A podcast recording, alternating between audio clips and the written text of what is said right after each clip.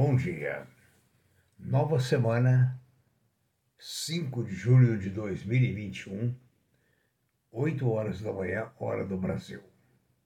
Muito bem-vindos ao nosso vídeo de hoje, trazendo algumas informações que ajudarão, junto com outras informações, mais seu estoque de conhecimento, permitirá que você faça negócios com, as melhores vantagens possíveis. Por favor, dê o seu like em nosso vídeo e inscreva-se também. A inscrição é gratuita e ela é importante para nós.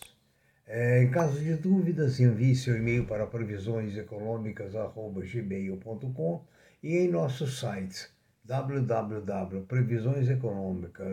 www.previsioneseconômicas.com.br você encontra informações das mais diversas inclusive atendendo a pedidos diversos, inúmeras ofertas e a possibilidade de trabalho ou de emprego. A Ásia fechou agora há pouco uh, de forma mista, ou seja, uh, entre altas e baixas. A Europa opera neste momento em altas e baixas, também alternando. Nos Estados Unidos, a previsão é de pequena alta em geral. No Brasil, a previsão é de baixa ou lateralização. O petróleo em Nova York, tipo Brent, está a 76 dólares e 30 centavos e subindo, conforme previsto. O dólar no Brasil está a 5,05, voltou à casa dos 5. Os metais duros estão ouro a 1,791 a onça Troy, prata a 26,89, cobre a 433,50, alumínio a 2,567, paládio a 1.102, platina 1.104, respectivamente por tonelada em dólares. As commodities operam no momento entre altas e baixas. Vamos à notícia das empresas de hoje, esperando que façam bons negócios. Bem, vamos começar essa parte com uma notícia muito boa. A VEG, eleita empresa do ano, recentemente, empresa do ano 2021, vai distribuir esta semana 200 milhões de reais a título de participação nos lucros para os seus colaboradores. É uma forma de incentivar e de fazer o funcionário sentir como parte da engrenagem. Ele é parte da, da face uh, produtiva da organização. Talvez este seja um dos motivos a mais que a VEG esteja ocupando um lugar tão importante na condição de multinacional brasileira. O assunto seguinte não é muito agradável, não.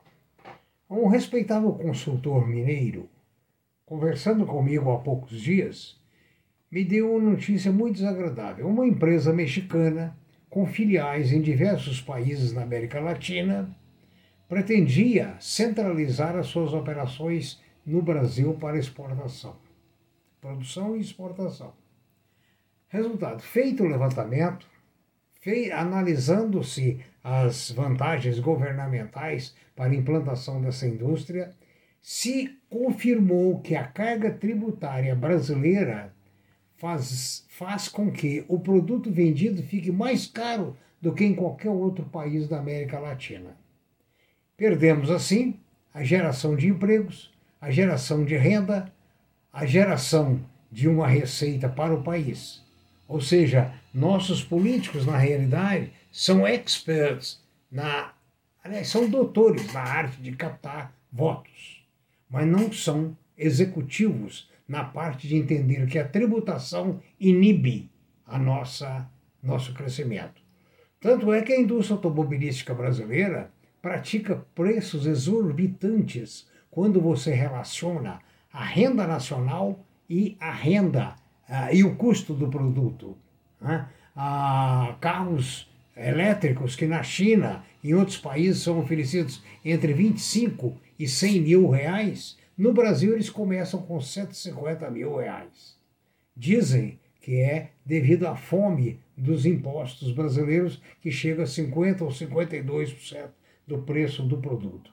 Então você pode entender daí que a, a, as coisas estão muito erradas, até porque essa carga tributária excessiva, tanto nesse caso como na citação anterior da empresa mexicana, não transforma em bem-estar para o brasileiro. Pelo menos para o povo. Para quem eu não sei.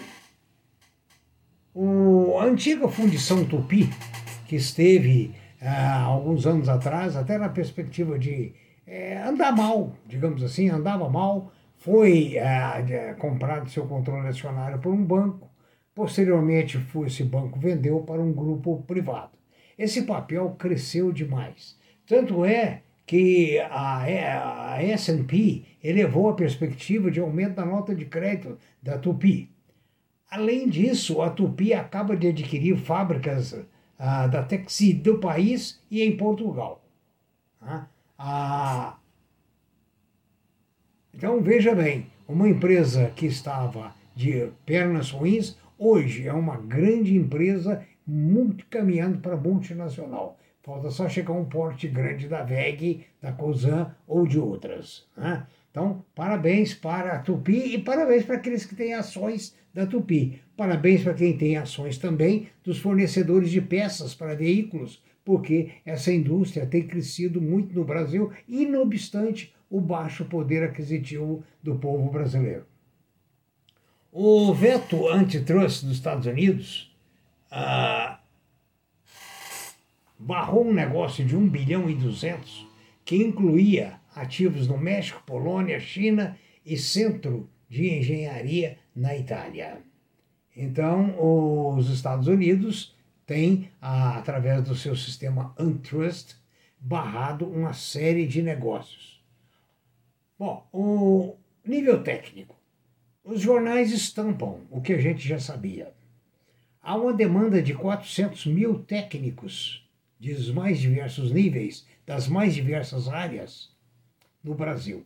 Só existe 102 mil formados, ou em fase de formação, para uma demanda de 400 mil. Por quê?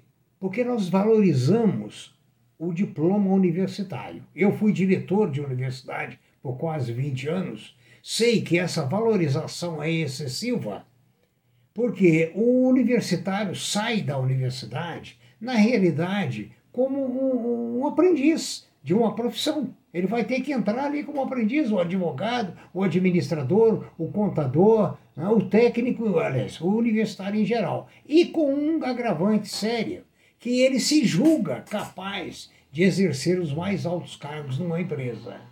Em consequência disso, ele se vê frustrado, o mercado se vê frustrado. Eu lembro que nos Estados Unidos e na Europa, a massa é formada em nível técnico. É o enfermeiro, é o eletricista, é o encanador, é o técnico em geração de energia e assim vai sucessivamente. Nós invertemos o ensino. Eu me lembro que no início desse século eu lutei para criar o curso de agronegócios.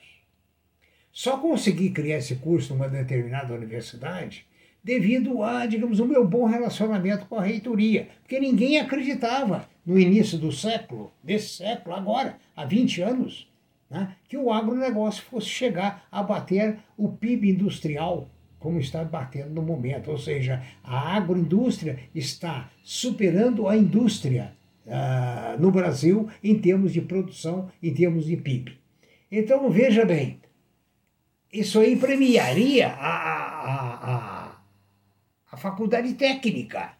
Né? Agora, resultado, isso aí ficou de lado, só, é, conforme eu disse, só evoluiu porque eu trabalhei muito nesse sentido. E hoje vejo que é o agronegócio. Hoje deveria haver escolas de agronegócio no país toda, todo, mas agronegócio em alto nível.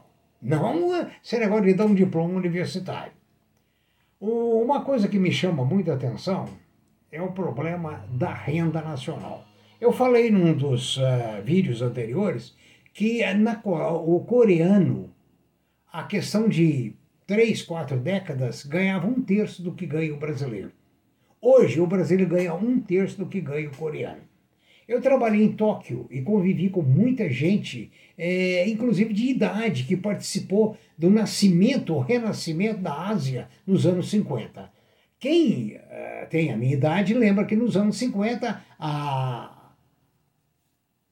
o Japão estava em cacos, a Coreia não existia, uh, enfim, aqueles países todos, a Tailândia que eu visitei na década de 80, era uma, digamos assim, um atraso tremendo. Mesmo a China, eu visitei na parte de Macau, aquela região, Hong Kong, na parte de Hong Kong desenvolvida graças à Inglaterra, na parte chinesa, então, naquela época, subdesenvolvida. Ora, o que, que é que a Ásia fez no início da década de 50, ou durante a década de 50? Pegou os jovens e mandou os jovens para estudar no mundo todo. Eu conversei com um senhor que participou desse trabalho e ele me contou que eles tinham direito a uma refeição só por dia.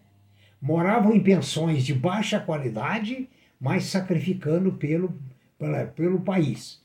Eu me lembro muito bem, olhando por um outro lado, numa vez que eu visitei a Toyota em Nagoya, que quando um jovem forma numa área relacionada à parte de produção de automóvel, ele é recebido na empresa junto normalmente com o pai dele, junto com uma pessoa mais velha que eh, talvez tenha até indicado ele para fazer essa para ter essa função. Resultado, esse mais velho vai absorver a tecnologia nova e vai passar com muito prazer para o jovem o conhecimento dele.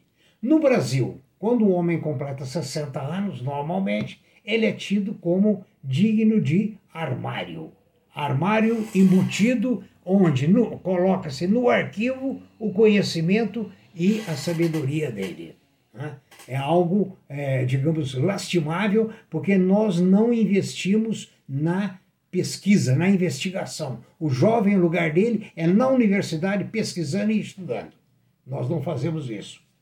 O desemprego mantém 14% no Brasil, enquanto nos Estados Unidos o, o, o pedido de seguro, desemprego, caiu muito.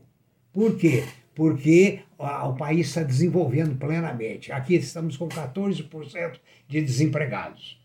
A GM chegou a um acordo para a utilização do lício na produção de veículos elétricos. Houve um acordo com a mineradora CTR para assegurar a extração e a produção de lício nos Estados Unidos. Bom, hoje então nós vamos ficando por aqui, porque realmente é, é, nós é, falamos muito, né? mas principalmente pela paixão de que o Brasil não segue o mesmo caminho dos outros países, e não obstante ter um povo bacana, um povo bom, uh, riquezas, mas tudo, me perdoe, muito mal dirigidos. Eu trabalhei na Austrália, trabalhei no Japão, morei algum tempo nos Estados Unidos e me julgo em condições de fazer esta, vamos dizer, esta, esse depoimento lastimoso, porque eu amo o Brasil. Tenham um bom dia, bons negócios e analisem o que aqui falamos, analisem os nossos outros vídeos e faça bons negócios.